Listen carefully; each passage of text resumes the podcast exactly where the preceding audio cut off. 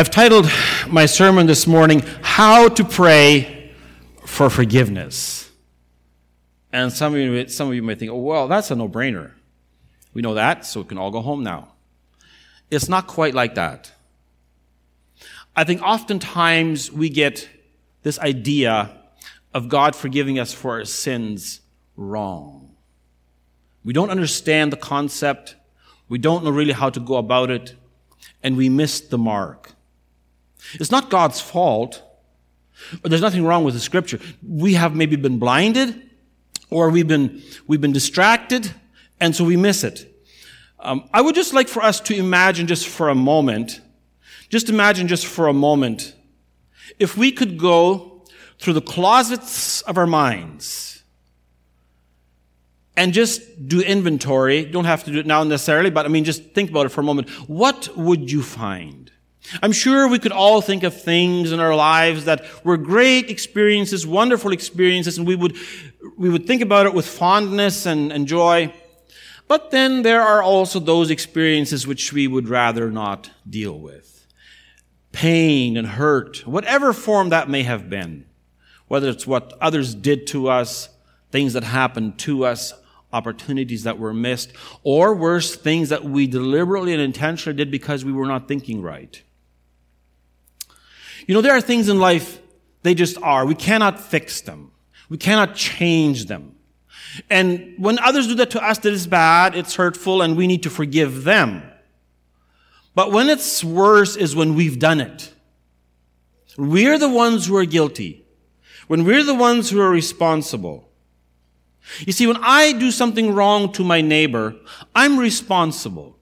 Not just because I did wrong to my neighbor, I'm responsible to my neighbor to fix it and to God to confess, repent, and ask forgiveness.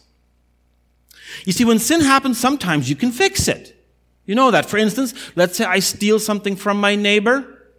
I can take that object that I stole and bring it back.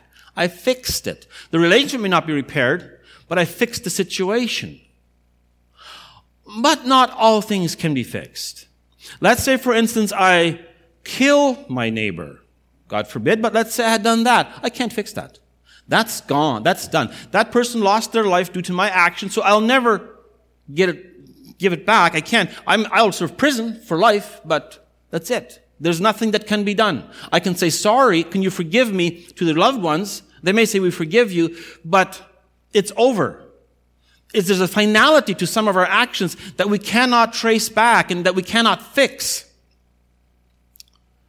And then, of course, from the stealing money to bringing it back and killing my neighbor, there's a whole infinite variety of shortcomings and sins and actions in between that we commit. One of our problems in the whole concept of, of praying for forgiveness is we take sin too lightly sometimes. The temptation is to trivialize it, make it less than the Bible does. And we must realize God never trivialized sin. He never minimized or, or watered it down. I'm reminded sometimes of little children. Uh, we, we've had children, they're grown now, now we have grandchildren, we see it in them. They will do something blatantly against mom and dad's decision or commands, you can't do this, whatever. And so they'll try it anyway and try to hide in broad daylight what the little one did. Like, come on. And the parent hopes the child will see the seriousness of obedience. The question I want to ask, do we see our sins the way God sees them, or do we put a different perspective on them? The reason for that is because Jesus came to pay for them. So that should not worry us. All sins are paid at the cross. The debt is paid. It's completely paid. Nobody will go to hell because of the sins they committed but because of what they did with the sins they committed. Did they repent? Did they confess? Did they ask forgiveness? The thief on the cross was a murderer. He received salvation at the last minute. So when we meet God, will that slate have been cleared? Will that slate still stand against me? Or will that slate have been cleared? Let's, let's ponder that for a moment. I want to draw our minds toward a teaching in the Bible that gives us a picture of what we need to stand before God as forgiven and holy, what the steps are to that. How do we go about receiving forgiveness so we can stand justified and righteous and clean before a holy God, even though we are not that. We're, we're not perfect. We are sinful, sin prone human beings, and we have to ask for grace all the time. We've all done wrong. Nobody here can say, well, I was okay, I was good. We cannot work our way out of our predicaments, impossible. We cannot even fix much of the stuff that we do wrong. We can't fix the past. But oh, how we would love to try, or if it was only possible. And that has happened too, where someone will say, if I only could, then you go back and one, you can't. So our only hope is what Jesus has done for us, and repenting of our sin, asking forgiveness. And asking for forgiveness is not optional if we want to spend eternity with God. That's not optional.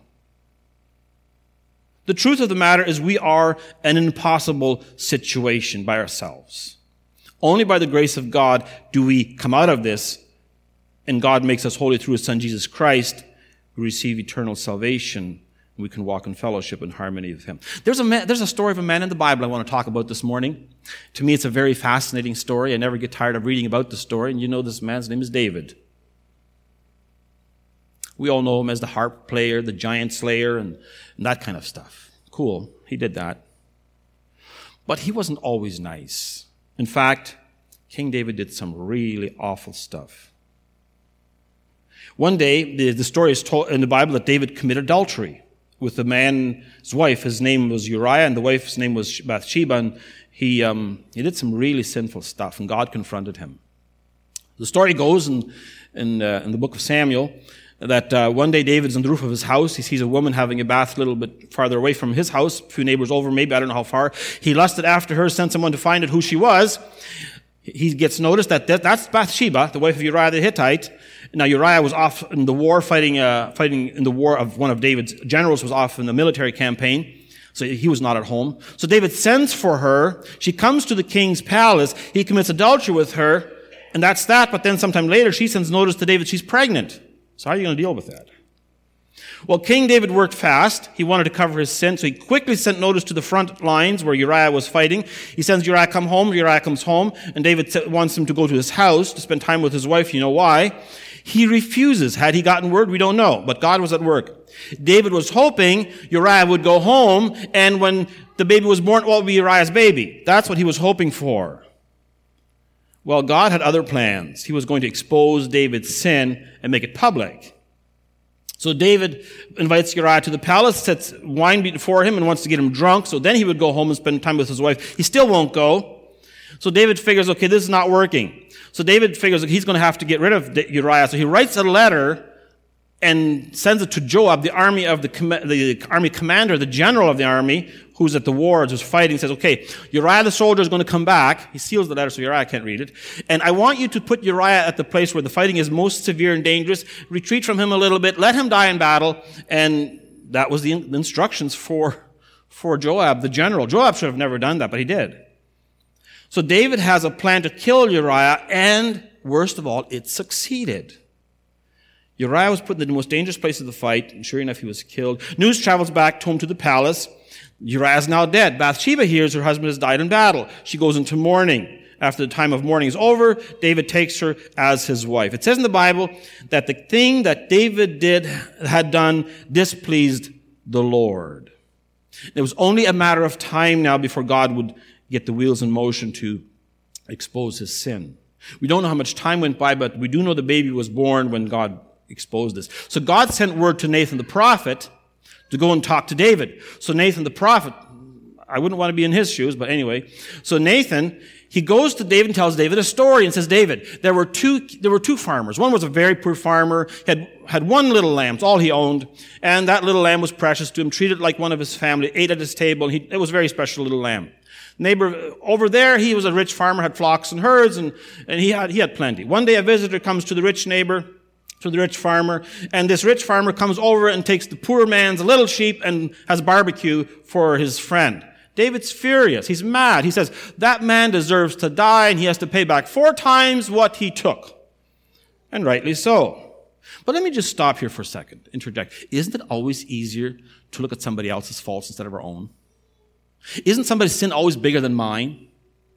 Yes, but, but I only and he did. And so we justify, rationalize, water down our own shortcomings, our own sins, but somebody else's, they glare and they're bright, and so we emphasize them. So Nathan has told David the story. David says that man deserves to die and he's going to pay back four times. And then the bomb drops. 2 Samuel 12 verse 7. We'll start reading there. David said, Nathan said to David, you are the man. The hammer fell. Then Nathan goes on. Let's keep reading. It says, Thus says the Lord, the God of Israel. I anointed you king of Israel. I delivered you out of the hand of Saul. I gave you your master's house and your master's wives into your arms and gave you the house of Israel and Judah. And if this were too little, I would have added, I would add to you as much more. You know what God is doing? He said, look what I've done for you. Look how wealthy you've become. Look how I've blessed you. Verse 9. Why have you despised the word of the Lord to do what is evil in his sight? You've struck down Uriah the Hittite with a sword and have taken his wife to be your wife and have killed him with the sword of the Ammonites. Now therefore, the sword will never, shall never depart from your house because you've despised me and have taken the wife of Uriah the Hittite to be your wife. That's a life sentence. Verse 11. Thus says the Lord, behold, I will raise up evil against you out of your own house. That's bad. I will take your wives before your eyes and give them to your neighbor, and he shall lie with your wives in the sight of the sun. You did it secretly, but I will do this thing before all Israel and before the sun. Maybe a few of you here this morning would say, why do you have to read that story? It is important for us to have the backdrop and the understanding of this to understand Psalm 51, which we'll read in a few minutes. What we have been forgiven must be seen as evil, as sin, in order for it to have its effect on our lives. The beauty of God's grace and patience, His love and generosity shines through against the backdrop of such evil, horrific sin. It is it, it, the mind cannot really fathom this. There's so much darkness and yet such beauty that God shines onto the situation. Was this beautiful? No, the story was not beautiful. But God is going to deal with David in a very strange way. And literally, I would encourage you read 2 Samuel, read the stories, and literally it did happen. Not just that was he a man of war he had to continue fighting wars, but his own household his own household, enmity rose against him. And it did happen publicly before all Israel, just like it was written. You find it. We must remember this world is a very broken, damaged place. But God's not worried. He's not scratching his head. He has ways if only we humble ourselves, if only we repent, if only we ask for forgiveness. But the beauty of it comes in the next verse, verse 13. It says, David said to Nathan, I have sinned against the Lord. Think about that phrase, I have sinned. The most effective, traction getting, powerful words any human being can utter. I have sinned, he says. The focus is on himself in relation to the deed. No blaming, no minimizing, no projecting, just I. I'm responsible. Have, action. He has committed it. He's carried, he's executed this deed. He has done it. Describing what happened. I have, did, sinned. Adultery, punishable by death according to Leviticus. I have sinned, brought shame to God. I'm responsible. He has sinned.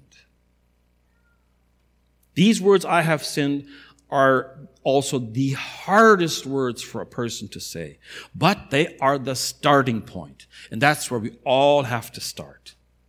For this, for David, this was the moment of truth. And how he would respond here, how he did respond here was setting the stage for his future journey of life. And yes, all the consequences did follow. He wasn't killed for it, but all the consequences did follow that Nathan the prophet said would happen. But what if David had trivialized it? What if David had brushed it off? He had minimized it, watered it down. It would have impacted not just his life, but the whole country would have suffered. You see, the problem is not so much that we have sinned. That's what we do because we're sinners. The problem comes when we refuse to repent. You and I cannot help that our parents were sinners and that they gave birth to sinners. We cannot help that. But what we can help is what do we do with the, with the uh, offer that God's offering us? Rejecting God's offer for us to repent and receive forgiveness, that's the greatest insult we can give to God. But David did the right thing. He realized his sinful actions for what they were. He called his actions by name. He called it sin. And it's at that point, now Nathan go to the second point. He says, and Nathan said to David, the Lord has put away your sin. Beauty. You shall not die. Nevertheless, because of this deed, you've utterly scorned the Lord, and the child who is born to you shall die. It just stops for me here. Why'd that baby have to die? I don't understand. I don't know. My ways are, God's ways are not my ways, and I don't understand the total picture of God. But what I do know is God loved that child. God loved David. He loved everybody in the scene, but judgment had to fall. Punishment had to be given for the sin. Even though God forgave him, the consequences followed. God intended to use David's sin for a great purpose in terms of showing the power and the grace and the love of God. That's what God wanted with it. But it wasn't going to be over just that easy. It would be a very long and painful experience in David's life. And the consequences of his actions would go with him for the rest of his life. But you know what? He still was a man of God. He allowed God to use him and a beautiful picture emerged. What is so fascinating and so remarkable is David was a writer and he wrote the story down. That's the beauty of it. Let's turn to Psalm 51. We'll look at it on the slide here. Psalm 51, beginning verse 1. To the choir master, psalm of David, when Nathan the prophet went to him after he had gone into Bathsheba. So David wrote this and he had confronted, he had been confronted, he owned took responsibility, and now the prayer begins. How does one pray for forgiveness? Let's read it. Have mercy on me, O God, according to your steadfast love. According to your abundant mercy, blot out my transgressions. Wash me thoroughly from my iniquity and cleanse me from my sin. For I know my transgressions and my sin is ever before me. Against you, you only have I sinned and done what is evil in your sight, so that you may be justified in your words and blameless in your judgment. Let's pause. I put up another slide with these. Uh, let's look at the next one here. I just kind of colored it in a little bit to bring attention to, pull this apart a little bit. And what it says is, according to your steadfast love, according to your abundant mercy. That's the point of reference that David wants God to use in terms of forgiving him. Not on his, oh, I was a good man all these years, I did all these good deeds. Remember, Lord, don't, don't, doesn't that count? He said, according to your steadfast love, according to your abundant mercy, forgive me. And then he says, wash me, cleanse me, blot out, wash me, cleanse me. And he wants, he wants him to be, to be clean. He wants himself to be clean. Is I know my transgressions, my sins ever before me. Complete and total ownership. He's pleading, begging. He's admitting to God. He's pointing out to God the standards to use. Please don't use any, use your own standards. He's trusting God. Not some modern day idea, oh yeah, you made some poor choices. You know what? No, it's just a poor choice. No, no, it's sin. He owned it. Deep, powerful. When I read stuff like this, my mind just stops. But let's continue on. He's not finished. Verse 5, he says, Behold, I was brought forth in iniquity, and in sin did my mother conceive me. Behold, you delight in truth in the inward being, and you teach me wisdom in the secret heart. Purge me with hyssop, and I shall be clean. Wash me, and I shall be whiter than snow. Nothing to hold up, nothing in defense, complete surrender. I'm a sinful being from before birth. I'm a sinful being now. Please help. He goes to the bottom. That's humility. He gives total recognition to God, voicing his thoughts to God. He, he trusts in God, and God's going to teach him wisdom. He's again going back to where he once was. Notice his, his longings, verse 8 says, Let me hear joy and gladness. Let the bones you've broken rejoice. Hide your face from my sins. Blot out my all my iniquities. Create in me a clean heart, O God. Renew a right spirit within me. Cast me not away from your presence and take not your Holy Spirit from me. Restore to me the joy of your salvation and uphold me with a willing spirit. The intenseness, the agony, the longing, the desire, that he expresses here is just incredible. He wants God to restore him, not to cast him away, not take his Holy Spirit from him. He's asking for restoration. Then he says in verse 13, Then I will teach transgressors your ways, and sinners will return to you. Deliver me from blood guiltiness, O God, O God of my salvation. My tongue will sing aloud of your righteousness. Lord, open my lips my mouth will declare your praise. For you will not delight in sacrifice, or I will give it. You will not be pleased with the burnt offering, the sacrifices of God, or a broken spirit, a broken and contrite heart, O God. You will not despise. He knows. He wanted to get back where he'd been. He's aware of doing good things doesn't balance out the bad. Some people have this idea, well, if you do more good than bad, then some of that will work out. It's not true. You can't go to court and say, you know what, um, well, I know I did wrong here, but look, I did 10 good things here. Doesn't that cancel out the bad? Don't I have some credit? No. It doesn't work that way. You can't earn salvation. You can't earn relationship. It's given. And then he says, verse 17.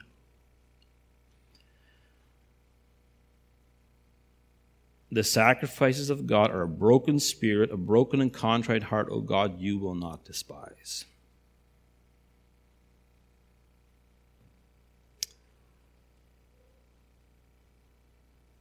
David's a broken man.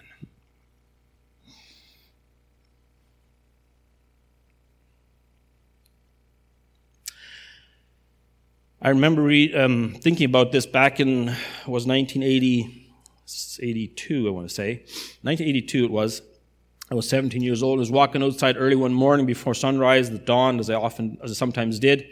And I've always been an early riser. It was just, just me outside in the cool morning air, and it just gripped me, this whole thing. And I was thinking about my relationship with God, and this verse just popped into my mind back then, many years ago. You see, it's always stuck with me. The sacrifices of God are a broken spirit, a broken and contrite heart, or God you will not despise. And if a man like David, having done what David did, received grace, there's hope for everybody. Everybody is within reach. Everybody. We all can receive forgiveness, and we pray that with a broken heart, with humility, and owning our sin. That's where we have to come to. It's when we get there, when we do that, at that point, we are again ready to be used by God. Let's read verse 18 and 19. Do good to Zion in your good pleasure. Build up the walls of Jerusalem. Then you will delight in right sacrifices and burnt offerings and whole burnt offerings. Then bulls will be offered on your altar. You know what's happening here? David was a king of Israel. When leaders sin, it affects more than just the leader. The whole nation's implicated. When pastors sin, it affects the church. When we sin, when family members, family, fathers sin, it affects the family. We can't, we don't sin in isolation, independence. When we sin, it affects everybody. And he's still the king. He knew that. He was aware of that. And he wanted his nation to be blessed. The story of David's journey to praying for forgiveness is a good story for us to learn from and align our hearts with and turn to God. I want to wrap this up. Let's notice what's not here. There's no self-righteousness, no self-justification. There's no I only and I just, none of that stuff. There is complete and full responsibility, full ownership. We read in Scripture, and we just had that in a Good Friday sermon, that Jesus died for the sins of the world, and that's true. And that applies to each one of us. But we know something? Jesus died and he paid for the sins of the world. But that payment only has effect on those who have a broken heart, a contrite heart, who deny their, themselves, take up their cross, and follow Jesus. That payment on the cross only works for people who receive it. it's a sad situation when people treat the discipline of God, the driving of God's Spirit, as lightly and as if it doesn't really matter. Today, you and I can still pray for forgiveness. That's something we're invited to do, encouraged, and even commanded to do. And without the forgiveness of sins, the payment of Jesus on the cross, there is no salvation. It's God's grace and His gift of salvation. That's our only way, our only hope, and our only avenue. God's grace has been, is being poured out on the world still today if we want to receive it. It's ours for the taking when we follow Jesus. The most difficult part of the human heart is to become broken and contrite and to surrender. David experienced it full force. He had to own his sin. He took responsibility for his sin. He repented of his sin. He confessed it and he turned to God and he received mercy. Our world needs that message today. We need that message today. We can receive it we can live it out. May God grant us his grace to do it. Let's pray. Thank you, Lord, for this morning, for the scripture passage in the book of Psalms, the book of 2 Samuel how you work in the lives of those who are your saints, but at the same time get off track. You deal hard and severely, yet with such grace and such mercy and such forgiveness. That's the beauty of it. Lord, help us to recognize it, help us to apply it to our lives, help us to live accordingly. In Jesus' name.